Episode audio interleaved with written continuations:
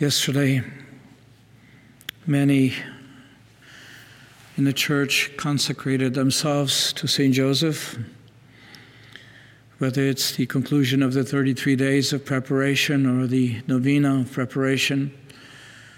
This act of consecration was asking the Lord to welcome them so that they may be men and women of faith, that they may be men and women who rely on the powerful intercession of St. Joseph. It was an act of faith, it was an act of surrender to God. And today, as we listen and we ask the Lord to guide us through the readings, we are invited to, to a deeper relationship with the Lord by an act of trust in Him, because we see that many do not, that many do not rely on, on the Lord. They just kind know, follow the, the judgment, human judgment, without really looking more deeply into their faith, looking more deeply into who the Lord Jesus is Himself.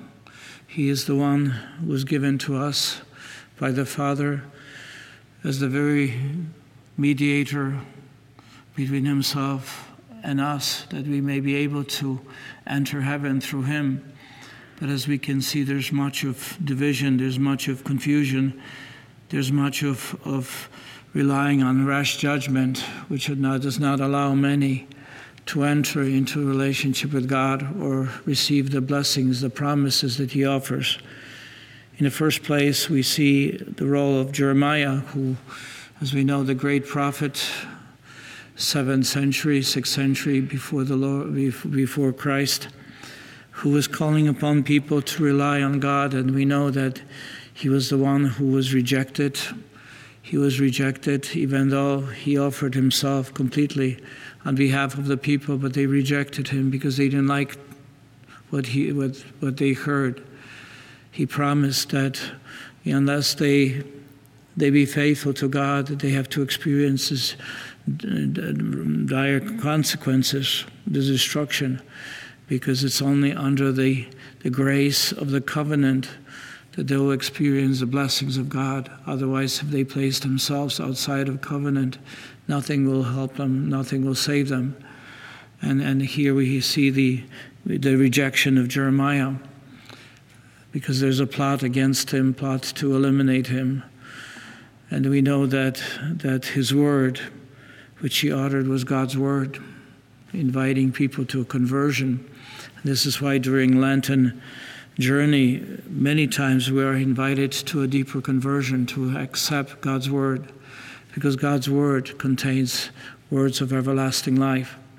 Holiness is the very foundation upon, upon which we are, we are responding to God, because if holiness, that means we say, Lord, you set me apart. Give me the grace to be with you. Give me the grace to follow you allow the Holy Spirit to come and enter me so that I may be a, a man or woman who follow, follow the Lord and receive that blessings. But in our gospel today, it's an interesting gospel because we hear not only of the confusion, but it is in, within a context of what it takes place. You know, chapter 7 of John's gospel speaks to us of Jesus participating in Jerusalem for the Feast of Booths. Okay, uh, this was a special celebration. It was an eight-day celebration, and and and this is the uh, the concluding portion of that of that whole uh, episode where Jesus manifests himself to the people who have gathered for the Feast of Booths. And so now the Feast of Booths was one of the three pilgrimages feasts where it would gather uh, many, many people from all of Palestine and even outside, people who were coming from the various various Hellenic or Greek cities. So many would come for that celebration because it celebrated, first of all, the com- God's complete provision of their harvest. It was a harvest feast, so they were thanking God for all the provisions that He has given to them. And then also, historically, they celebrated God's faithfulness that He not only provided for the people uh, throughout the history, but especially, especially by dwelling with his people in the wilderness. So here it is, you know, they recognize the fact is that they need to be grateful to God for everything that He's given to, um, to them, but not only in the present moment, but also in the past, and especially as He provided for them and was with them during the 40 years of journey where he, he, they had nothing. In the desert, they had nothing, and yet the Lord was able to, to provide for them the manna, the food, water from the rock. He provided for them all the provisions which they needed. Uh, and, and so it was a feast of profound gratitude on one hand. But here, there's a type of a painful reality. You know, the, the, the people uh, I want to thank God for everything, and they thank Him for being present among them. And yet, here is Jesus Himself. He's among them, He's the Son of God, and they do not recognize Him. That's the painful reality. They, they, they, they celebrate that they're so grateful to God that He was with them, that He's with them, that He cares for them. And yet they see, they, they look at Jesus and they do not recognize in Him the very presence of God. You know, His own, God came to His own, and yet His own do not recognize Him. We hear that in first, first chapter of John's Gospel. And here it's the same, same reality. And so this is so painful to see because, because God comes to his own, and yet his own do not recognize him. Why? They're celebrating, you know, they're doing all these external things, you know, they're, they're too busy celebrating what they're supposed to do, and yet they do not recognize. And this is what Jesus says because you don't have the love of God in your heart, because you don't have the love and you don't have that relationship. You do things, you perform nice, you perform nice celebrations, everything is beautiful. You know, as one, one, one minister once told me, he says sometimes people worship their worship because it's so nice, everything is nice, but they do not recognize the God whom they are to honor, whom they are to worship. And so this is what we have today. Why did not they recognize? They, they say, they said, you know, some in the crowd who heard the, the words of Jesus, who speaks to them, you know, I, I am the, the living, I, I come to, to me, come to me, and I'll provide to you living water. I will provide for you, you know, the, the, the true fountain of life which is, which is God's gift of the Holy Spirit, God's gifts of grace. The things that Jesus says to them, they say, okay, he's, he's incredible. He's, he must be a prophet. Uh, that many, many, many speak about him because, because it is, come to me, come to me, meaning come to me so that you will receive the, the living waters, the living, the, the gift of the Holy Spirit. And from the Holy Spirit, the gift that you receive will flow living waters within you. The fruit of the Holy Spirit, you know, we know it's a river of love, the river of joy, a river of peace will flow within the heart of the one who believes, a river of patience and a river of kindness, river of kindness, river of gentleness, because these are the fruits of the Holy Spirit. So when we welcome the Lord Jesus, you are welcoming the incredible gifts which come from the Holy Spirit. So it's goodness and faithfulness, self control, all those wonderful gifts that are part of, of that special gift that God wants to have.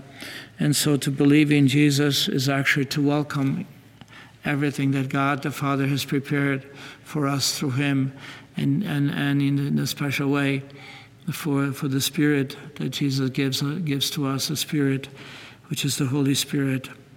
Now, here it is. People respond by saying he is someone special because the way he speaks, the way he teaches is extraordinary.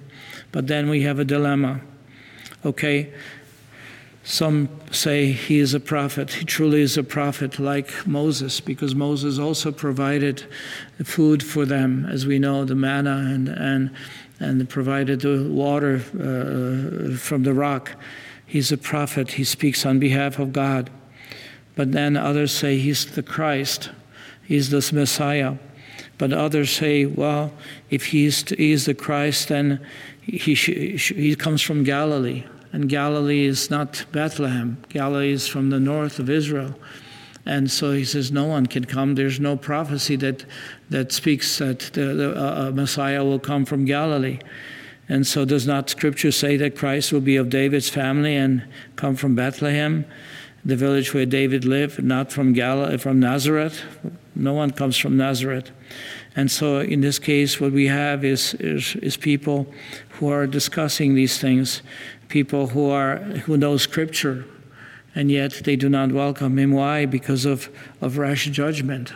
No one is asking for a deeper understanding who this Jesus is. Everybody's taking it on a sort of shallow level.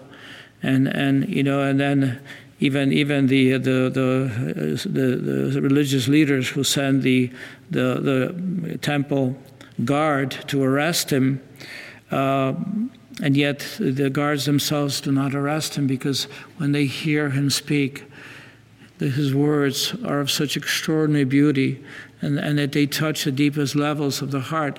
You know, the temple guard is simple people, and yet, and yet they disobey orders.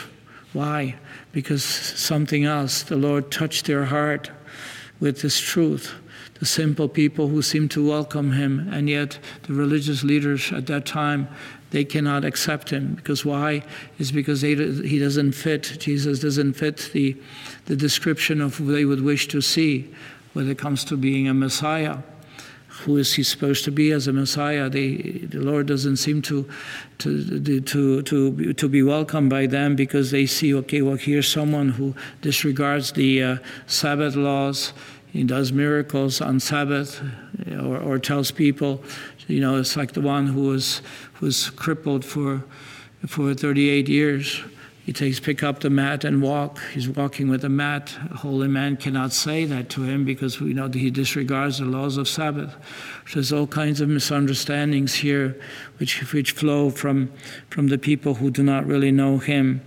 And then not only that, but, but uh, they want to condemn him. They want to condemn him. And this is when Nicodemus today in our gospel, as we know that Nicodemus is one of one of the Sanhedrin leader, who was a man of the of the governing body of the of the of the Jerusalem. Uh, he he comes to Jesus, as you know, but he does not have the courage. He comes secretly at night, and he asks him, "Who is he?"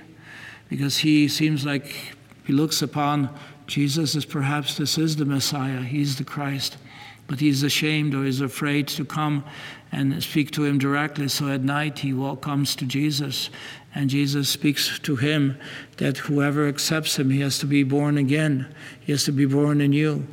For God so loved the world that he gave us his Son. And, and, and the Son, we need to welcome him in faith. And so we see Nicodemus here. He wants to defend Jesus so that he would not be condemned. And he says, Since when our law condemns a person before hearing him, which means Nicodemus wants to introduce to the leadership of the Jerusalem temple that, that, that they have to be careful, they have to examine, they have to ask. They cannot, you know, have this just a rash judgment and say, we don't know who he is, or at least reject him outright. And so, so we have here a, a, a powerful type of invitation today to reflect on who is Jesus to us. Who is he? How many people today in our world reject him or don't consider him of any importance or great importance? He is one among others, or you know, one of those you know philosophers or so. And so they're missing, they're looking at him just from the perspective of, of you know external instead of looking deeply into the truly message of God. So so today you know, we are really invited by the readings that we can't just you know, look at, look at uh, you know, uh, on the surface, but we have to really look into the depths. Not only do are we are to look into the depths of who Jesus is. Who is He for me? Who is He? Is He truly one of the most important gifts that God has given to me, or, or do I set Him aside? You know, sometimes I think that, you know, people who really care for their business, they're all you know, look into every aspect, making sure that they have the resources, making sure they have the best products, the best way to advertise, the best way of, of communicating this, this, these gifts to others, you know, and they really take care, and it's really praiseworthy. But then we, when it comes to our faith, we're sort of kind of just accept just very crumbs of, of what, what we can, what we have. And so the Lord is inviting us, come to me, come to realize who, who I am, but come to realize who I am for you. Who I am for you. I want to be there for you, no matter what you are going through, whatever difficulties you have. I want to be there with you. You know, just like, you know, the, the celebration of the Feast of Booths the people were celebrating in gratitude that God was with them. You know, because God was with them during the, the 40 years in the desert. God was with them when He provides for them food. Because if the harvest is there, that means they will be able to, to, be, to, to sustain themselves. But Jesus says there's more than bread here. Yes, we are to seek and have, you know, uh, the, the, the basic provisions but he's asking us seek something greater. You know, the, the, that which is greater is God Himself. He is our nourishment, the Word of God.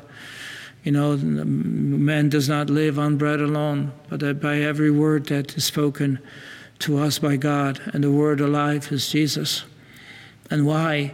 Is because our eternity depends upon that.